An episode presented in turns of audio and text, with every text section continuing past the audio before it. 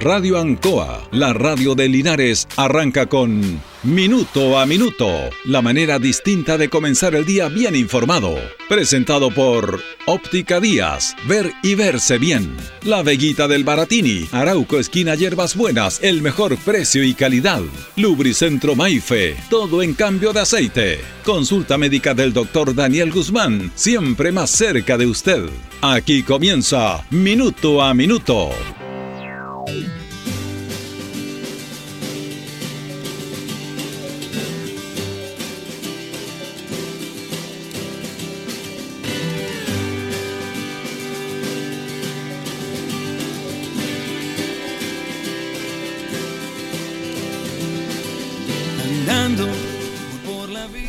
Eh, se ha estado hablando a través del Consejo Municipal eh, de este programa Calor de Hogar, que es una inyección de recursos que entrega el municipio hacia los adultos mayores de nuestra ciudad, básicamente para tratar de paliar en algo, en algo, lo que es el momento complejo económico y también las bajas temperaturas que ya están eh, cercanas nuestras producto de esta otoño e invierno se hizo una propuesta al Consejo Municipal por parte del alcalde para invertir eh, cerca de 60 millones de pesos para favorecer a cerca de 3.000 adultos mayores para poder que ellos eh, logren tener algún apoyo económico de parte del municipio en esta instancia.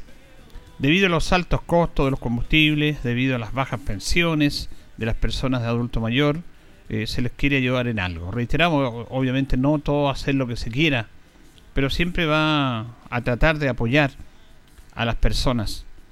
Eh, recuerde usted que esto fue producto de primero una licitación que fue declarada desierta porque ninguna de las empresas distribuidoras de combustible en nuestra comuna o de, de otros lados aceptó o se interesó en esta propuesta porque estos son recursos públicos que tienen que ser licitados, levantados al portal eh, para que hayan oferentes y para que se adjudiquen esta licitación. Como quedó desierta, porque a las empresas no les conviene este tema, que era por tres meses, eh, como va, variando el precio del combustible todos los jueves y no variando, va subiendo, bueno, eh, al final el municipio optó por entregar un dinero de 18 mil pesos a cada una de las personas que se inscriban, cerca de 3 mil, un poquito más de 3 mil, para que con ellos puedan comprar parafina, gas, lo que ellos quieran, en el aspecto de calefaccionar. Eh, de eso vamos a hablar en nuestra editorial porque creemos que es bueno, porque hay algunas dudas respecto a este tema, que han hecho, se han hecho algunos cambios, pero la idea es facilitar el aporte económico que entrega el municipio para con los adultos mayores. Primero hablamos y escuchamos al alcalde Mario Mesa, que se refiere justamente ya a este programa. Calor en tu hogar es un programa que el Honorable Consejo Municipal ha aprobado para que a través de la disposición de más de 60 millones de pesos, más de 3.300 adultos mayores, hombres y mujeres más de 60 y 65 años respectivamente, puedan recibir un cheque de 18 mil pesos para compra de parafina, de gas, de leña o para el consumo de electricidad en aquellos casos que sea esta la última la, fuente emisora de calor. Y en ese sentido estamos contentos porque a contar del 18 de mayo hasta el 18 de agosto se va a extender este programa. Nuestra voluntad e intención es poder aumentar el número de beneficiarios y además repetir este beneficio en las personas que así estimen a bien poder repetirlo. Durante fines de esta semana vamos a anunciar junto a John Sancho, director de Desarrollo Comunitario, dónde inscribirse, horario, números de teléfono, dirección, metodología y toda la información relevante para que usted, si tiene 60 años y es mujer, o usted, si tiene 65 años y es varón, pueda informarse porque nuestra intención es facilitar y no complicar este beneficio que queremos que llegue a todos y a cada uno de los hogares de nuestros adultos mayores. Claro, esa es la idea, facilitar y no complicar la entrega de estos recursos. Vamos a escuchar al concejal Marco Ávila, que todos los concejales aprobaron unánimemente este programa que necesita el visto bueno del Consejo para inyectar los recursos respectivos en relación a este programa Calor de Hogar. Contento porque acaba de terminar el Consejo Municipal y se abordaron y resolvieron dudas en la práctica que son tremendamente importantes para la recepción de beneficios por parte de, los ciudadanos de, nuestra comuna. En específico el programa Calor en tu Hogar que partió con este nombre pero que fue perdiendo un poco la forma con el paso de los días, hoy día se transforma en una ayuda concreta de 18 mil pesos que va a ir en directo beneficio de, de los adultos mayores, en específico de este segmento que está tan complicado hoy día en el medio de esta pandemia. Estos, estos 18 mil pesos se traducen en concreto en la posibilidad de que estos adultos mayores puedan comprar distintos elementos que les permitan calefaccionarse eh, al interior de su hogar. También instalamos la idea respecto de que era preocupación cómo se rinden estos recursos, pero también respecto de si se pueden gastar en otra cosa. Por lo tanto, también está la posibilidad de que si un adulto mayor se calefacciona con electricidad, por ejemplo, en su casa, él también pueda rendir estos recursos eh, a la municipalidad y en definitiva no pueda quedar con una especie de DICOM eh, frente a otra recepción de beneficios. Instalamos la idea también de que era bastante engorroso eh, la idea de que ellos cobraran un cheque, por supuesto, y que un cheque nominativo que les provocara trasladarse al banco. Ahí logramos instalar la idea de que sea también vía transferencia de recursos. Todos los adultos mayores por lo general tienen cuenta RUT y se les facilita bastante más, digamos, la obtención de este beneficio y además no es necesario que ellos vengan a la ciudad necesariamente a cambiar este documento y hacer la fila del banco. Eso es muy importante para facilitar este beneficio a ellos. Sin duda, sin duda. Yo creo que eh, estos beneficios que se entregan en específico al segmento de los adultos mayores es un beneficio que debe ser lo menos engorroso posible. Debe transformarse en una idea de eh, ayuda efectiva, pero no engorrosa. Y también hay que manifestar la disponibilidad para que, eh, frente a, una, a otra propuesta, digamos, del señor alcalde respecto de aumentar el monto de 60 millones de pesos que está disponible, vamos a estar disponibles para apoyarlo porque creo que los 60 millones de pesos y en específico este bono de 18 mil pesos para que puedan comprar elementos de calefacción va a quedar corto porque las necesidades son más amplias hoy día. Ahora, eh, ya ¿cuándo, ¿cuándo se puede implementar esto definitivamente? Aprobado y se aprobó hoy día y como le digo, aprobado, se va a echar a andar, digamos, por lo tanto tendríamos que tener novedades mañana, entiendo, para que los adultos mayores se puedan acercar a la oficina del adulto mayor y puedan hacer efectivo este beneficio. Lo más rápido posible entonces este beneficio que ya se va a empezar a desarrollar para los adultos mayores a través de este aporte que está haciendo el Consejo Municipal. Vamos a escuchar a la concejal también eh, Cintia Labraña que se refiere a este y a los cambios que se efectuaron en este programa. Eh, este programa se modificó y a mí me parece fantástico que se haya podido modificar. De hecho, cuando quedó eh, desierto por segunda vez, lo mencioné, a mí no me parece garrafal la idea de modificar este programa, porque no todos los adultos mayores se calefaccionan con parafina y muchos ocupan la leña, el carbón, el pellet hoy en día e incluso la calefacción eléctrica. Eh, se lo propusimos a, director de IDECO que se ampliara un poco el abanico de posibilidades para nuestros adultos mayores, ya que quedó obviamente desierto el tema de la parafina eh, y los combustibles, todos sabemos cómo están en el alza y van a ser mucho menos beneficiados eh, con parafina que con este otro recurso que, que finalmente fue eh, el que aprobamos el día de hoy. a mí me parece fantástico, yo sé que los adultos mayores lo van a agradecer, sin embargo igual considero de alguna manera que estos 18 mil pesos es poquito, es poquito, pero hay que reconocer que es una ayuda. como lo dijimos algunos concejales dentro del Consejo el día de hoy, estamos disponibles para suplir implementar de alguna manera algún, alguna, algún programa que pueda complementarse a esta temporada de invierno. Nuestros adultos mayores son nuestra principal preocupación el día de hoy y creo que ellos, ellos merecen un poquito más de esfuerzo de parte nuestra es importante eso que dice usted, que se acogió la posibilidad, solicitó usted de ir modificando y, haciendo menos complejo este trámite también, porque tengo entendido que va a ser una transferencia, porque un cheque a veces puede ser complicado. Se abrió esa posibilidad.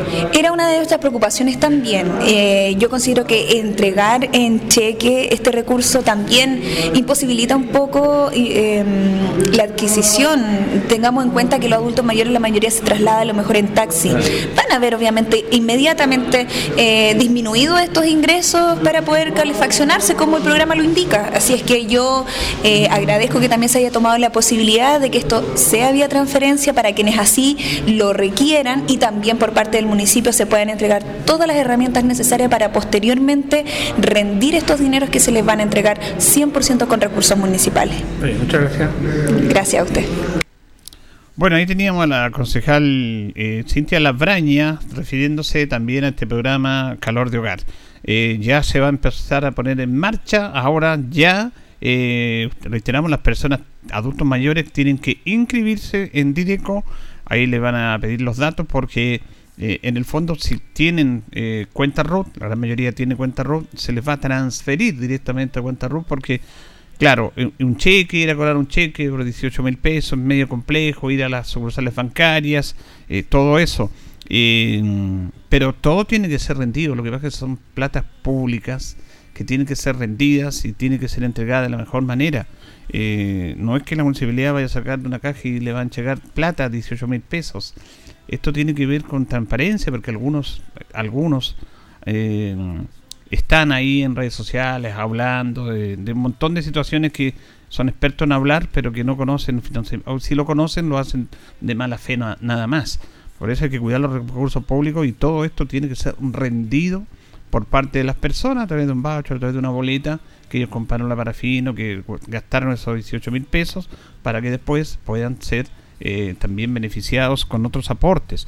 No se cierra la posibilidad de ampliar este programa una vez finalizado este programa que en un principio está estipulado para mayo, junio, julio. Lo van a ver, lo van a conversar de acuerdo a la disponibilidad, a los recursos, a el trabajo que está haciendo el Consejo Municipal. Me parece bien que se apoye a los adultos mayores. Usted dirá, es muy poco. Claro, es muy poco. Quisiéramos más. Pero si hacemos la suma de todo, son 60 millones de pesos que están destinados a nuestros adultos mayores, que con 18 mil pesos pueden, por ejemplo, la gente que tiene parafina puede comprar 15 litros de parafina y esa plata que habitualmente la ocupaban en parafina la puede ocupar obviamente en otras necesidades importantes del hogar. Eh, ahora este es un tema que el municipio lo hace apoyando a su comunidad, pero este es un tema de Estado, este es un tema eh, de Estado general, de gobierno, del mercado que está colocando los precios increíbles de los combustibles que suben, suben y suben entonces también eh, son otros los que tienen que ser responsables de que la gente pague lo que tiene que pagar, no más allá de lo que tiene que pagar y no con tantas excusas permanentes que nos dan esto sube por esto, por esto, por esto otro. Después va a bajar la inflación, va a bajar la inflación, eh, van a bajar los precios de los combustibles a nivel internacional y yo le aseguro que los precios que usted va a comprar no van a bajar nunca. Ese es el tema. Esta es la famosa ley del embudo siempre explican y tienen explicaciones para cuando suban las cosas. Y, lo vemos todos los días. Cuando baje la inflación, porque va a bajar, cuando baje el precio internacional del petróleo, porque va a bajar, eh, el litro de parafina, el litro de benzina, de querosén, de petróleo, no va a bajar. Eso se lo aseguro. ¿Y qué le dicen a la gente respecto a ese tema? ¿Por qué no bajan ahí los precios si ya no es tanta la inflación?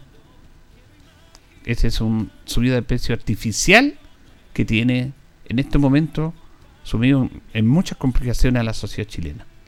Que si hay aumento de, inflación y todos estos problemas, sí, pero es artificial en el aspecto de que en vez que suba uno, están subiendo tres o cuatro.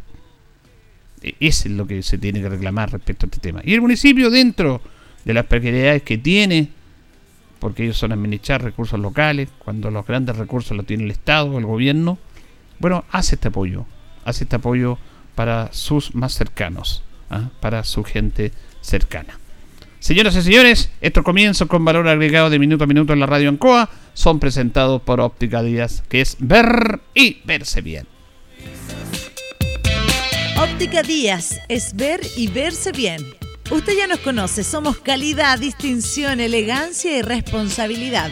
Atendido por un profesional con más de 20 años de experiencia en el rubro convenios con empresas e instituciones. Marcamos la diferencia. Óptica Díaz es ver y verse bien. Muy buenos días, minuto a minuto en la radio Ancoa, 8 de la mañana con 13 minutos de este día miércoles 18 de mayo. Estamos con don Carlos Agurto en la coordinación. Hoy día saludamos a las Erika y a los Eric que están de oromástico.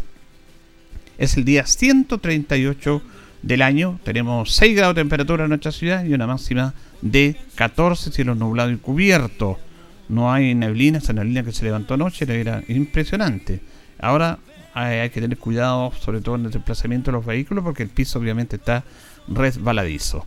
Vamos a decir que Pernos Linares en Colo Colo 648 entre Jumbel y Lautaro, el mejor y mayor surtido de pernos, tornillería, herramientas, pernos de rueda para vehículos y herramientas marca Force, SATA Total, atención cercana de lunes a viernes de 9 a 14 y 16 a 18 en la tarde, los sábados de 9.30 a 13 horas. Recuerde que pernotecas hay muchas, pero Pernos Linares, uno solo señor, nos presentan las efemérides de un día como hoy. 18 de mayo, año 1818, Bernardo Higgins, director supremo, designa una comisión encargada de redactar la primera constitución política de la República. Comenzó a regir en, en ese año, en el año 1818, siendo reemplazada después en el año 1922. A propósito de la constitución, que estamos de moda acá con los convencionales, la primera fue en el año 1818 a través de una comisión que designó eh, Bernardo O'Higgins. En el año 1838 el presidente José Joaquín Prieto crea la Sociedad Nacional de Agricultura, cuyo primer presidente fue Domingo Eizaguirre. Año 1953 se crea la Escuela de Periodismo de la Universidad de Chile, creada por decreto el 22 de enero de ese año. Esta es la primera escuela de periodismo en Chile. La Escuela de Periodismo en Chile recién empiezan a funcionar en el año 1953 a través de la Escuela de la Universidad de Chile.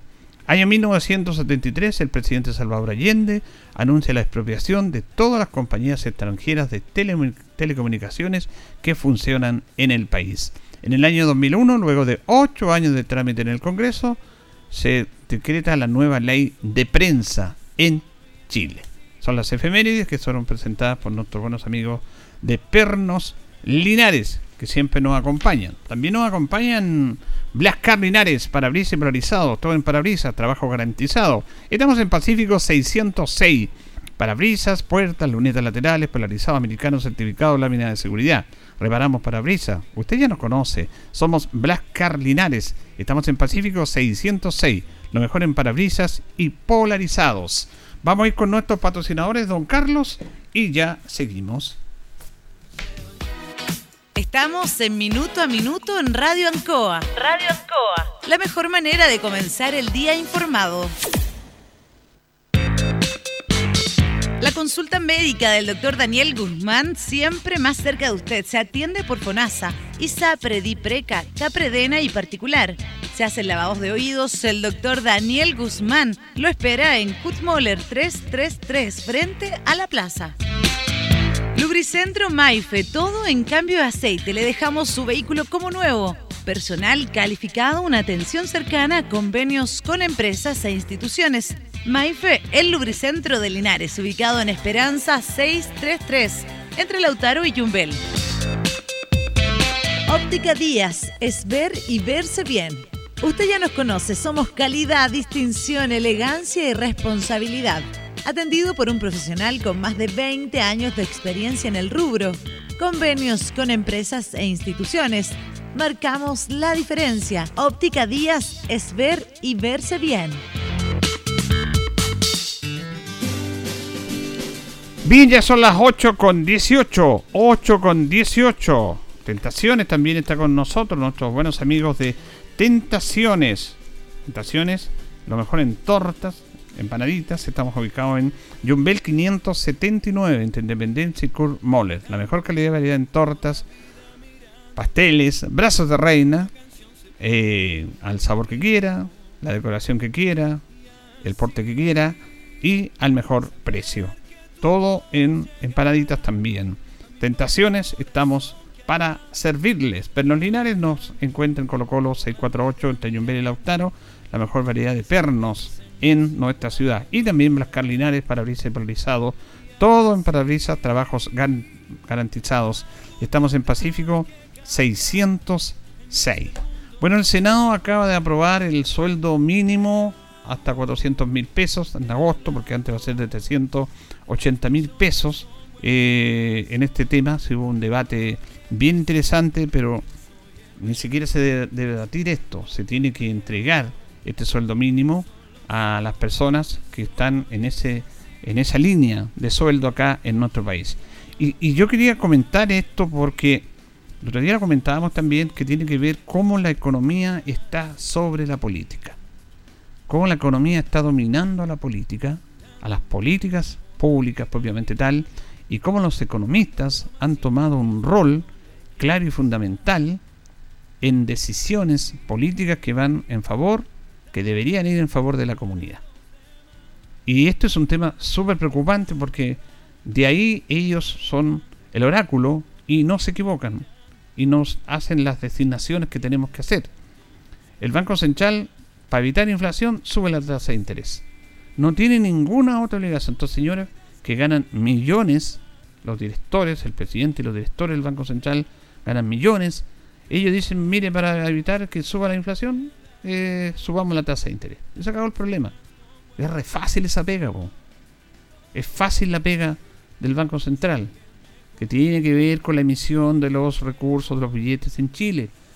Pero si la situación de la inflación es compleja y la solución es subir la tasa de interés, uno tiene que pedir más en ese aspecto. Pero ellos no lo hacen porque ellos están en un, eh, eh, eh, en un espacio en el cual ahí se desenvuelven. Ellos son técnicos, matemáticos y no van a la realidad de una sociedad donde entra la política. Ahí es donde entra la política. Por eso yo digo que la política es súper importante en ese aspecto. Tiene que haber algo que realmente mejore esto. Mire, en Europa, después del desastre de la Segunda Guerra Mundial, donde los países quedaron en el suelo, los países europeos, porque claro, se habla de la entrada del ejército, de por un lado los eh, occidentales, la, alianza entre Inglaterra, Estados Unidos, Australia, Canadá, y por otro lado los rusos en el sector este que llegaron y derrotaron a Alemania. Eh, después queda quedan ciudades destruidas en el suelo, queda una economía sin nada. Y ahí se hace un aspecto político por sobre lo económico. ¿Cuál era la intención? La única intención, pensar en los ciudadanos y que esos ciudadanos mejoraran su calidad de vida y recuperarse y rehacerse de lo que fue la ciudad destruida, el bombardeo, la pérdida de familia, la pérdida de empleo, la poca productividad. Un economista le habría dicho es imposible. No podemos. No podemos hacer esto porque resulta de que eh, no nos da. No hay productividad, eh, eh, no hay economía. Por lo tanto, no se puede hacer lo que ustedes quieren hacer. Y claro que se puede, pues. Y claro que se pudo. Se inyectaron recursos que a lo mejor en una época normal no se inyectarían. Pero se inyectaron recursos porque había una necesidad planteada en una realidad de una sociedad que estaba destruida y que necesitaba ser levantada. Y, hubo muchos factores ahí.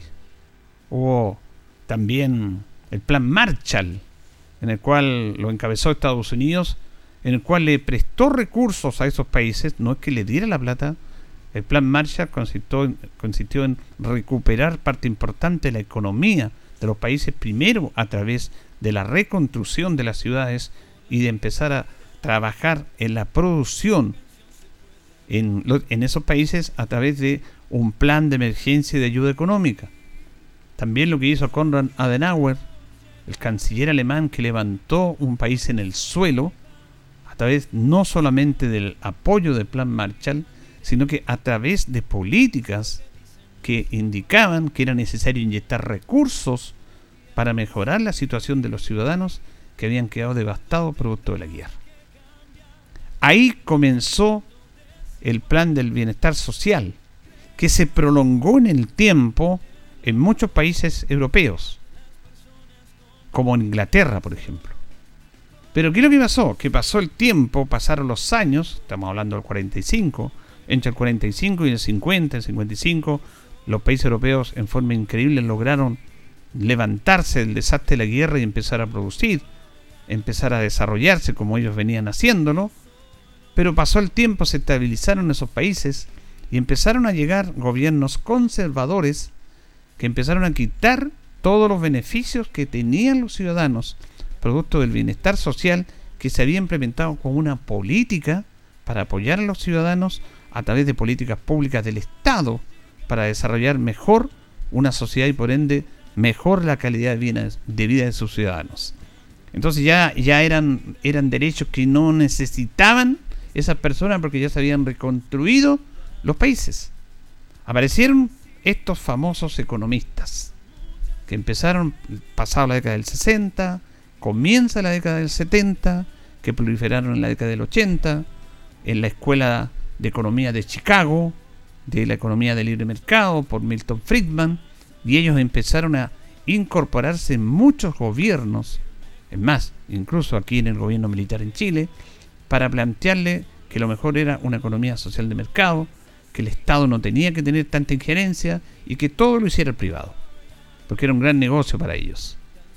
Y en Inglaterra empezaron a, empezaron a quitar los beneficios sociales que habían adquirido los ciudadanos porque llegaron los conservadores, la derecha de ese país, diciendo que el Estado ya había tenido mucha participación, que tenía muy, mucha participación y había que dejarle la participación a el libre mercado, a los empresarios.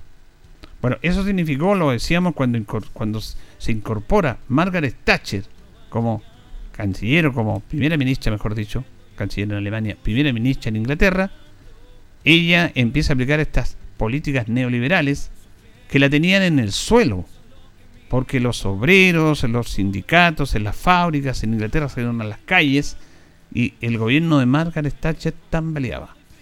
¿Qué lo salvó a Margaret Thatcher? ¿O qué la salvó? ¿Qué salvó ese gobierno? La guerra de las Malvinas.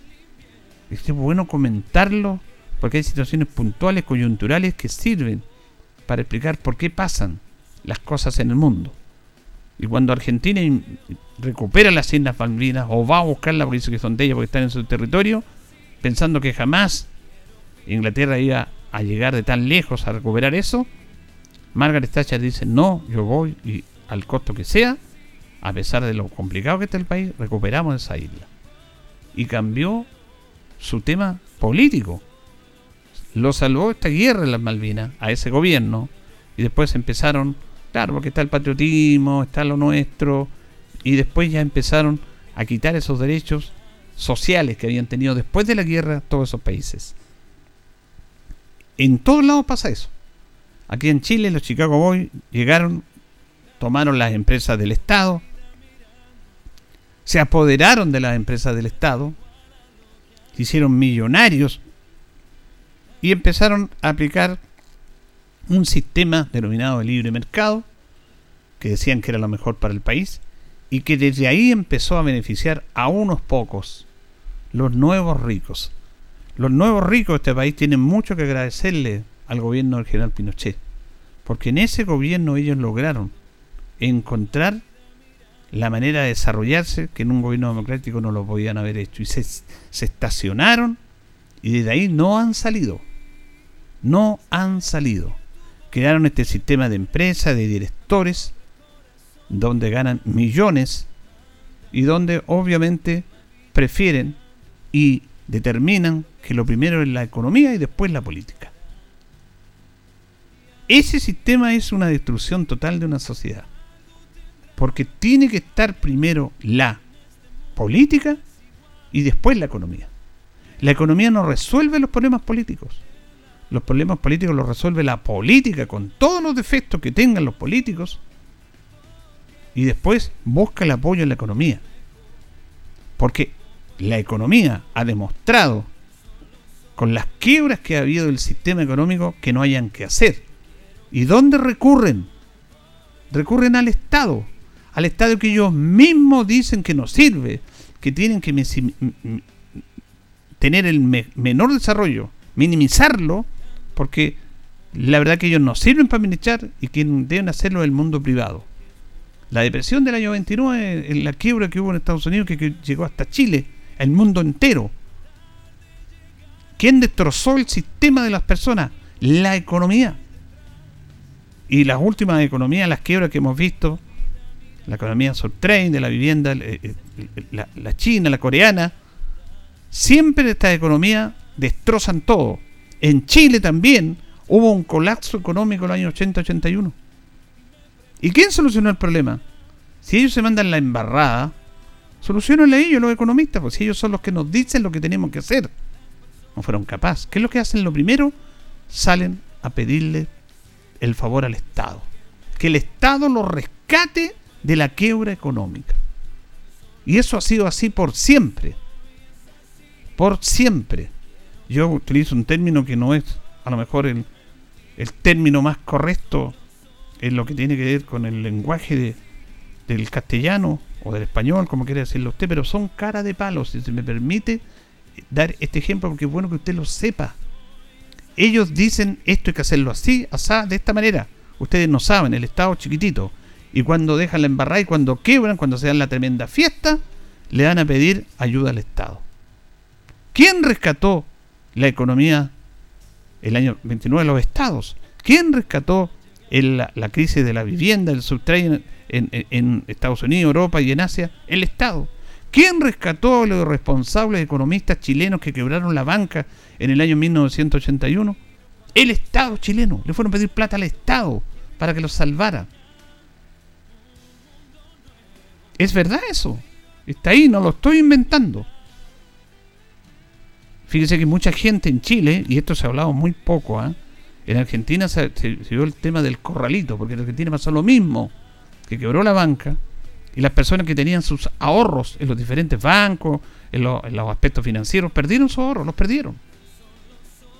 Pero para que funcionara una sociedad, los bancos, porque tienen que emitir los dineros, el Estado le empezó a pasar créditos blandos a 30, 40 años.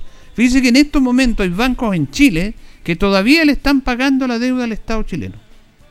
Todavía.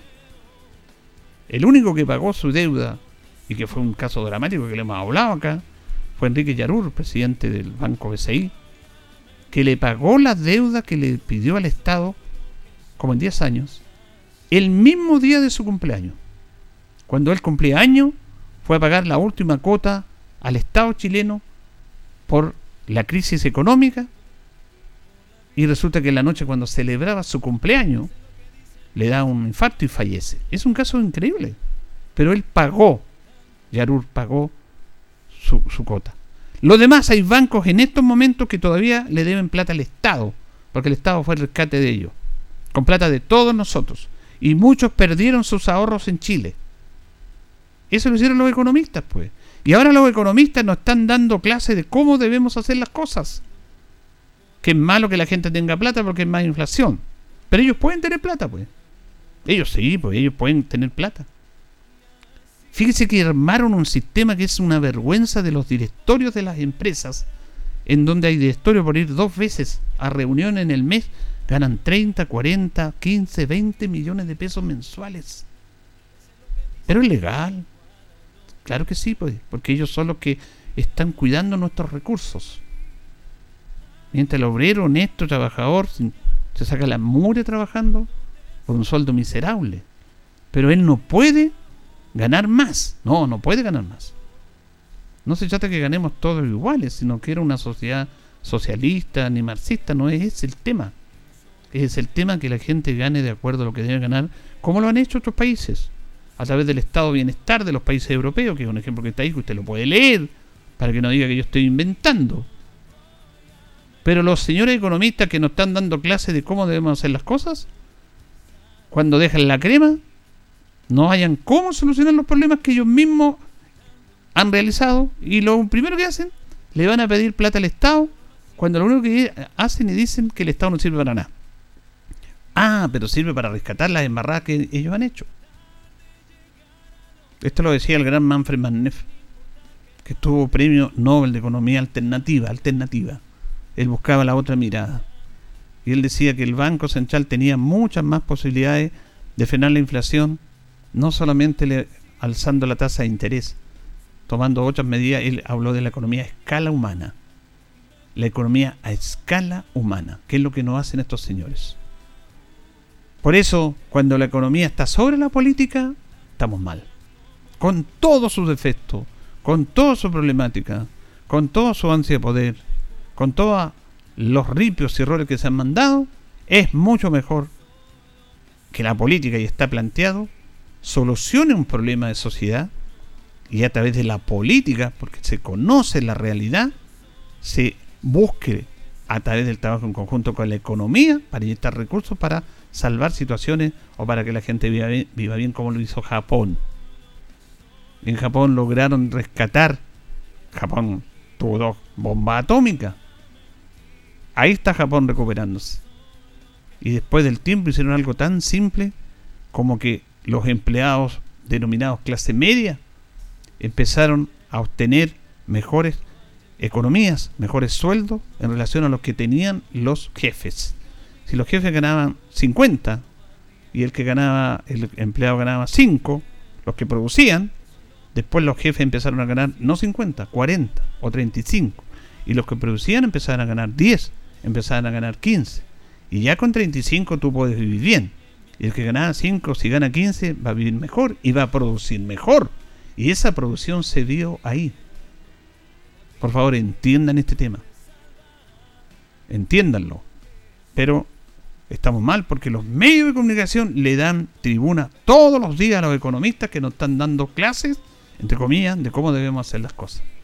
Así vamos rumbo a otra crisis financiera y, lo que es peor, a una crisis más social. Cuidado con eso. Respeten a los ciudadanos.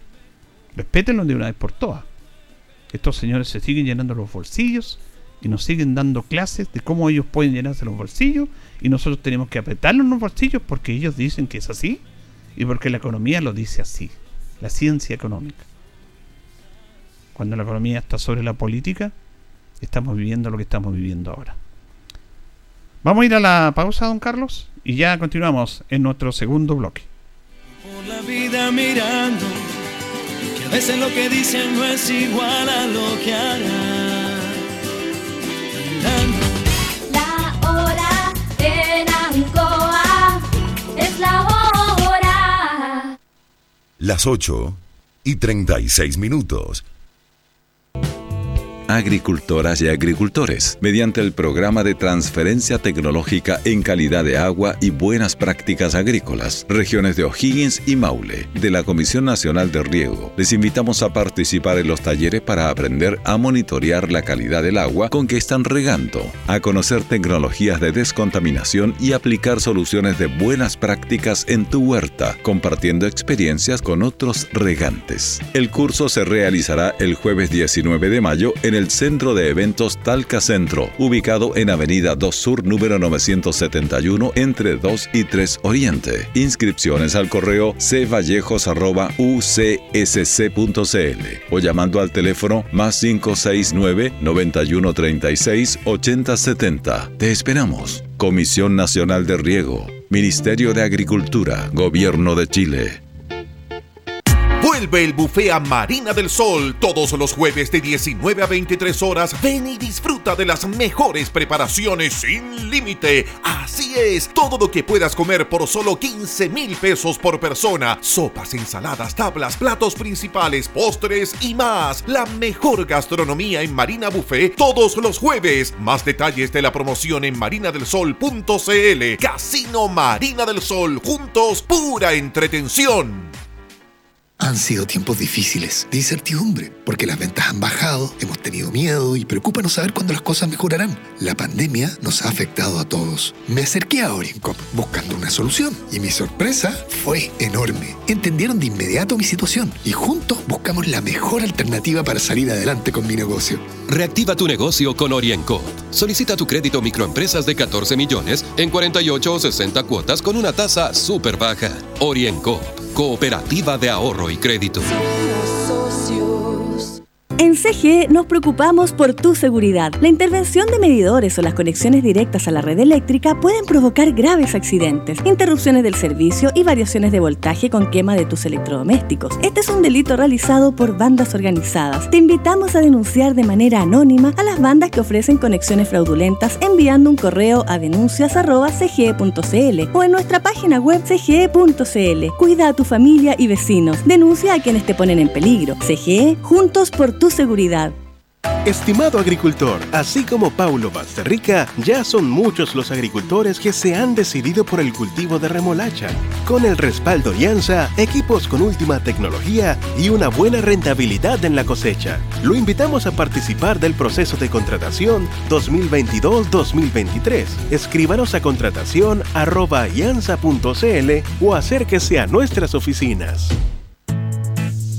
Escuche bien, nuestra salud emocional es muy importante. No lo tomemos a la ligera. Una ansiedad, depresión, estrés, tratados a tiempo, es nuestra mejor decisión. Agende hora para su terapia con la psicóloga Leslie Espinosa, destacada profesional con atención online o presencial. Reservas al WhatsApp más 569 4058 3589. Vivamos con toda nuestra potencialidad.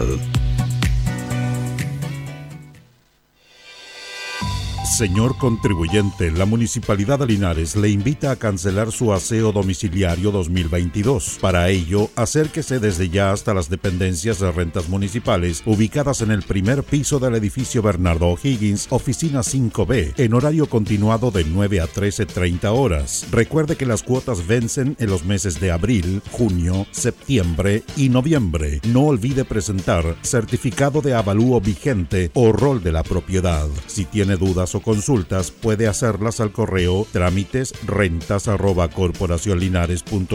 o llamar al 5646 65 o al 5646 79. De igual forma, puede hacer el trámite a través de la web www.corporacionlinares.cl y descargar el formulario correspondiente. Su contribución es un mejor servicio para la comuna. Linares Corporación Municipal, tú nos impulsas.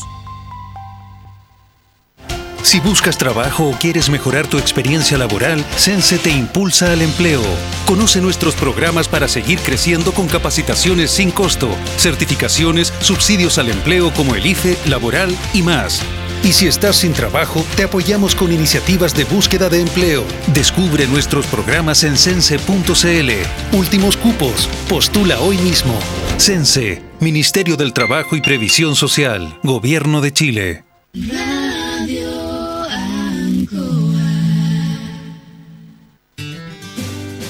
Continuamos en minuto a minuto en la radio Ancoa en este día miércoles, ya miércoles 18 de mayo, junto a don Carlos Agurto en la coordinación.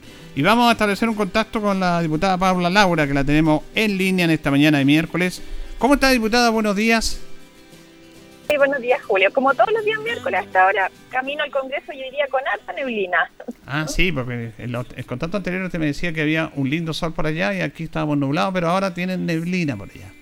Sí, mucha neblina, como conversábamos recién, es como película de terror, así que Sí, hay que tener cuidado con llegar, esto. llegar bien. Bueno, a propósito de película de terror, le quería preguntar, porque es parte del distrito, esta situación que ha derivado en el delegado eh, presidencial provincial de la comuna de, de la provincia de Cauquenes, don Juan Reyes, en relación a la situación vivida con una alumna en el liceo de Peyúgue, que la tiene con, que lo tiene con medidas restrictivas ahí, en una situación bastante compleja en el cual se ha visto involucrado él. Eh, ¿Qué le parece esa situación y explíquenos en qué consiste eso? Sí, es una situación bastante delicada, porque aquí tenemos, le voy a contar de qué se trata la situación, pero aquí tenemos una autoridad de gobierno que hace abuso de poder bajo su cargo. Esto se da en el contexto de eh, el liceo de Peyúgue, en donde hubo algunas denuncias de eh, abuso sexual de algunas niñitas, y la presidenta del centro de alumnos emite un comunicado eh, llamando a la calma a la comunidad escolar, indicando que se están tomando todas las medidas necesarias para investigar lo, acontecido, para proteger a la víctima de las denuncias. Y ese fue el tenor del, del comunicado que presenta esta alumna de 17 años. Y en esto, el viernes 6 de mayo, se apersona al liceo el delegado provincial de Cauquenes, el delegado presidencial, junto con otras cinco personas. Y yo pude conversar con la mamá de esta niña que fue quien hizo la denuncia y ella me contaba que, por supuesto, escuchó el testimonio de su hija y vio las cámaras eh, en el colegio, donde a ella, a su hija, la sacan de la sala de clase y la llevan a otra sala, donde la encierran y el profesor que la sacó ni siquiera se quedó con ella en la sala y la encierran con el delegado y otras cuatro personas. Entonces aquí el delegado le increpa, la, increpa, la increpa que eh, él representa un gobierno feminista, que no puede ser que estén haciendo esto, que se tenía que tomar el liceo. Y ella le dice, no, aquí estamos llamando a la calma, no sé qué. Y me contaban que incluso el señor delegado, estas son las declaraciones que yo pude recabar, la insulta, la denigra, diciéndole que ni siquiera saben escribir, que, que ella no podría haber redactado esto porque son rasca. Esto yo insisto, es lo que a mí me comentaron. Entonces fue una situación de donde esta niña se sintió amenazada, hostigada, intimidada eh, bajo esta situación, no la dejaban salir y ella finalmente eh, sale corriendo de la sala. En este contexto, la mamá, que ella es una funcionaria eh, pública en Peyúgue, fue a presentar la denuncia, habló con el municipio, también con el DAEM, quien le remitió antecedentes.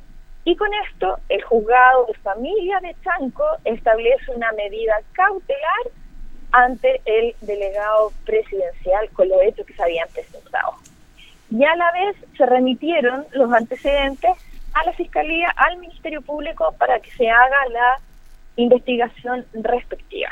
Ese es el contexto, Julio, de, de lo que ocurrió ese día en el Liceo de Peyúgue. Sí, muy, muy grave esta situación, aunque hemos visto algunas declaraciones del delegado, el señor Juan Reyes, que él niega esta situación, pero está con medidas cautelares. Es muy grave este, este tema. Incluso algunas personas han pedido su renuncia, pero me imagino que tiene que ustedes piden que siga la investigación en esto.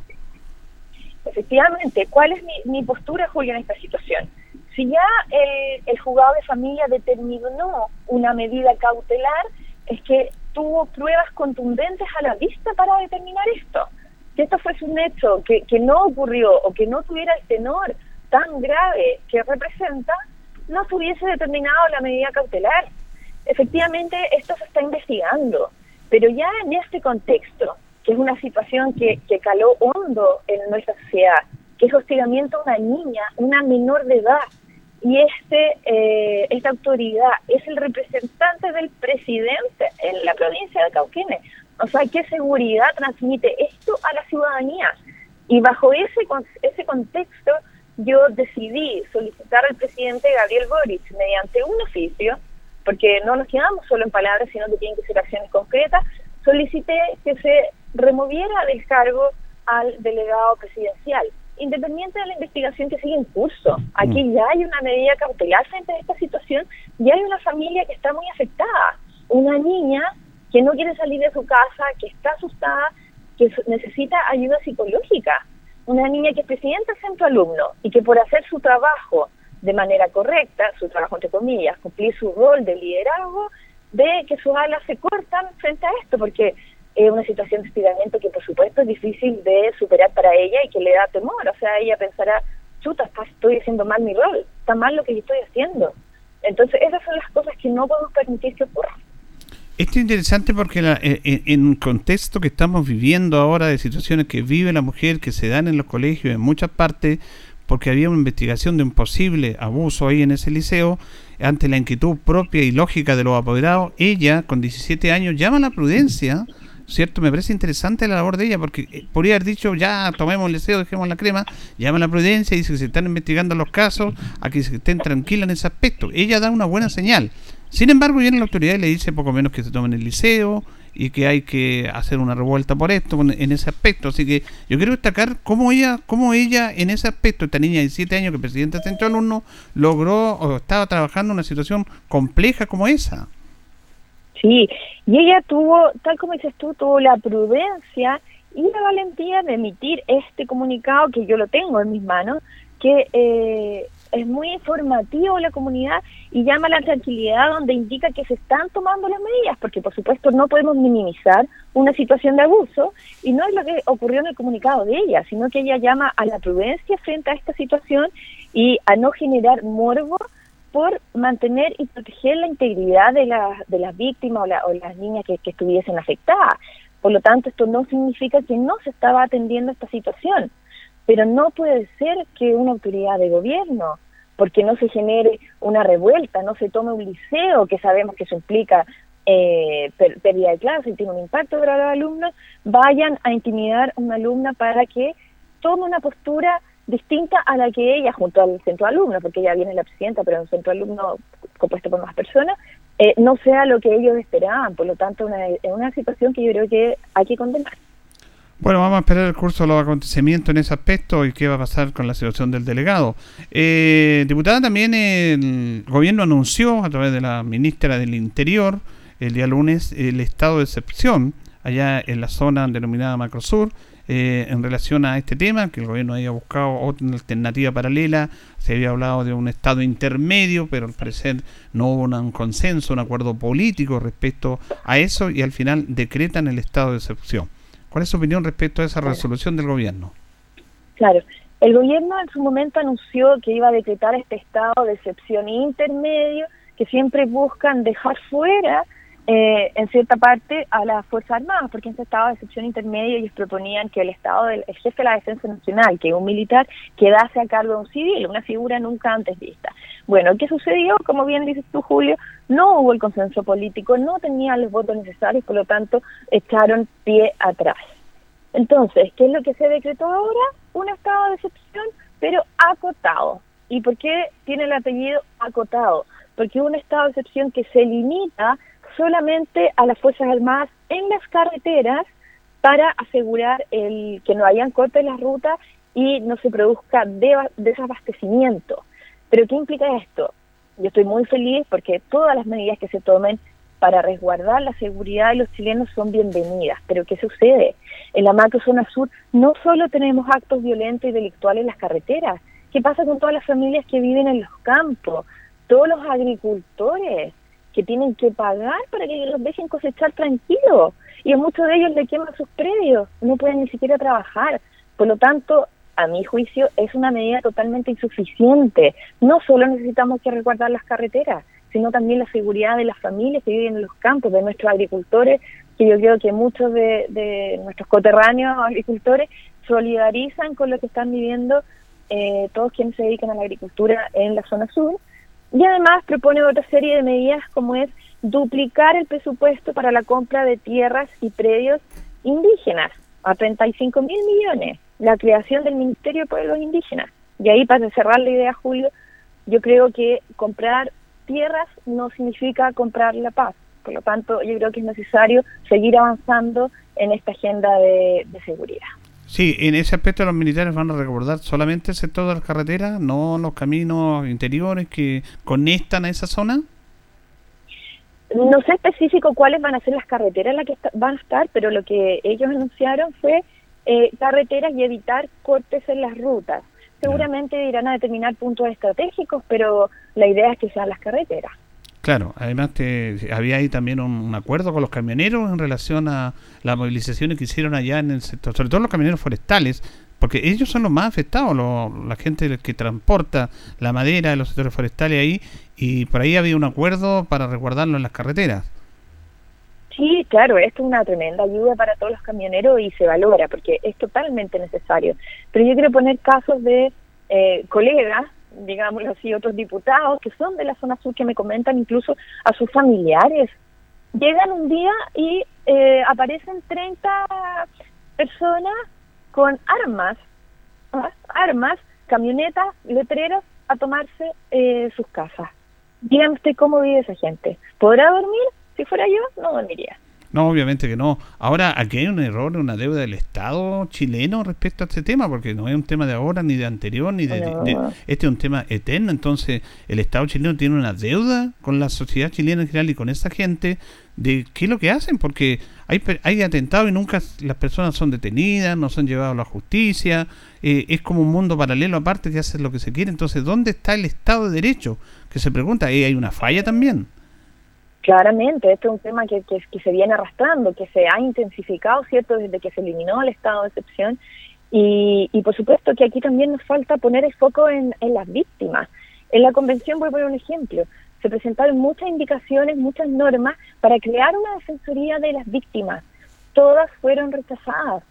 Por lo tanto, hay que tomar acciones en esto que, bien como mencionas tú, Julio, es algo que no es nuevo, que se viene arrastrando, pero sí se ha intensificado. Usted también eh, ha estado, me imagino, atento a lo que es el tema final, ya el borrador que entregó la convención, los convencionales, los 154 convencionales, para después redactarlo a través de las diferentes comisiones. Eh, ¿Cuál es su opinión, así, todavía falta ver esto, pero su opinión del trabajo que hicieron los convencionales y cree usted que puede haber la posibilidad de que se mejore en situación en este país con una nueva constitución, aunque eso va a tener que verlo la ciudadanía si vota apruebo o rechazo? Sí, eh, efectivamente, nosotros no tenemos el texto final, pero tenemos ya un borrador.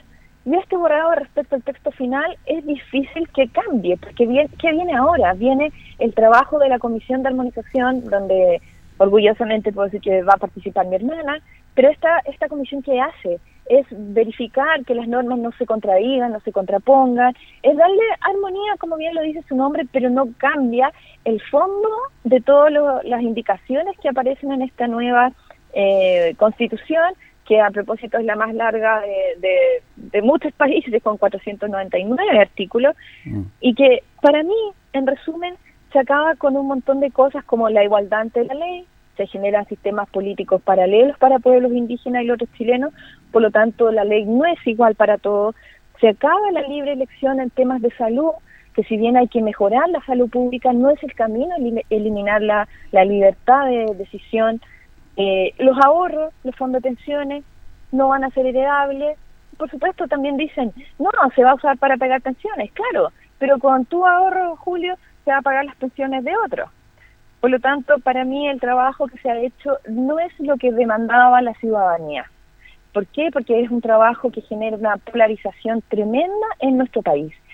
Yo creo que tuviste la foto, Julio, de la actividad del convencional en Antofagasta, donde se ven muchas banderas, pero no se vio ninguna bandera chilena ni se cantó el himno nacional. Entonces, ¿qué está pasando? Están deconstruyendo nuestra república. Bueno, vamos a esperar porque esto, independiente de lo que opinemos todos, obviamente la ciudadanía va a tener su decisión, diputado. La ciudadanía, va a decir si aprueba o rechaza este texto constitucional. Eso es lo importante, que siempre se mantenga y se trabaje por la democracia, efectivamente. exactamente, en eso estamos todos. Muchas gracias por este contacto y que tenga un buen día, eh, día miércoles, eh, diputada. Muchísimas gracias, Julio. Igual para ti y todos los auditores de Radio Ancoa. Gracias. Ahí teníamos a la diputada Pablo Laura comentando temas lo que pasó acá en el sector de Peyúgue, que usted lo ha sabido, con el, delegado presidencial provincial, Juan Reyes, una situación súper compleja que lo tiene con medidas cautelares. Eh, así que vamos a ver qué pasa en eso. Si hay una medida cautelar, no sé. Muchos están pidiendo su renuncia, muchos están pidiendo que él dé un paso al costado. Vamos a seguir atentos a esa situación. Bien, nos despedimos, ya viene agenda informativa para que usted quede informado con nuestro departamento de prensa. Nos despedimos con nuestros buenos amigos de Blas Carlinares, parabrisas polarizados, todo en parabrisas, trabajo garantizado. Estamos en Pacífico 606 Recuerde que reparamos para brisa. Usted ya nos conoce, somos Blascar Linares. Panería y pastelería Tentaciones y un 1579. Las mejores tortitas y empanadas. Y pernos Linares. Colocó los 648, el mayor surtido, variedad de pernos acá en nuestra ciudad. Junto a don Carlos Agurte le agradecemos su sintonía y nos reencontramos, si Dios lo dispone, mañana. Que pasen bien. las personas con buen